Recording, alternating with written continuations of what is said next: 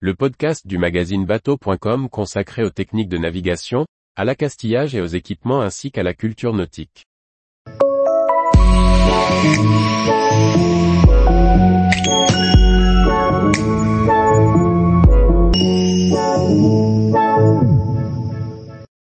Et si toutes nos cartes étaient fausses? Par Charlie Fernbar.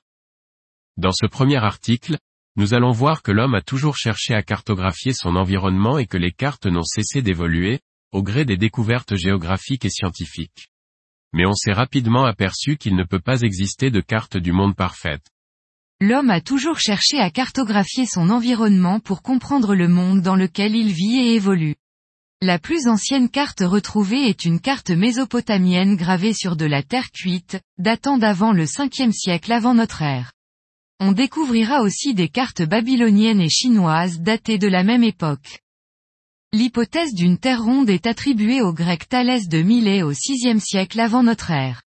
Trois siècles plus tard, Ératosthène, directeur de la bibliothèque d'Alexandrie, ainsi qu'inventeur du terme, géographie, est le premier à calculer la circonférence de la Terre avec une faible marge d'erreur. Au deuxième siècle après notre ère, le mathématicien et astronome grec, Ptolémée pose les bases de la cartographie moderne. Il crée le premier planisphère avec un équateur et oriente le nord en haut. Représentation de Ptolémée. En conclusion, bien avant l'ère de la cartographie contemporaine, on connaît la forme et la taille de la Terre. Reste à découvrir et cartographier les terres émergées. Il faudra de nombreux siècles de navigation et de découverte pour établir avec précision une carte moderne. Une carte livre ou suggère une vision du monde à celui qui la regarde. Mais c'est un instrument de pouvoir, économique, politique scientifique et militaire. Au XIIIe siècle, en plein essor du commerce maritime, la cartographie relève du secret d'État pour les monarchies espagnoles et portugaises. Des secrets parfois bien gardés pour ces royaumes assoiffés d'or et d'épices qui n'ont de cesse d'étendre leur territoire.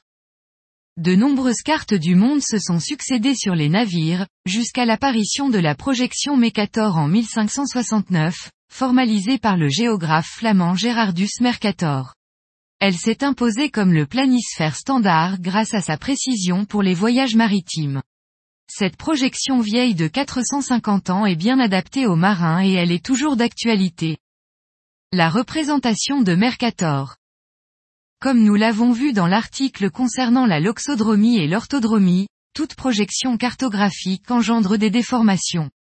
Et c'est normal, car nous passons d'une forme quasi sphérique en trois dimensions, la Terre, à un objet plat en deux dimensions, la carte. Il n'y a alors qu'un pas à franchir pour avancer qu'une carte est une représentation déformée du monde. Avec l'avènement du numérique, la représentation Mercator s'est imposée comme la référence pour représenter le monde dans sa globalité. Or, si elle est pratique pour les marins, elle n'en est pas moins imprécise pour une cartographie mondiale. Par exemple, sur nos cartes le Groenland apparaît aussi grand que le continent africain qui est pourtant 14 fois plus grand.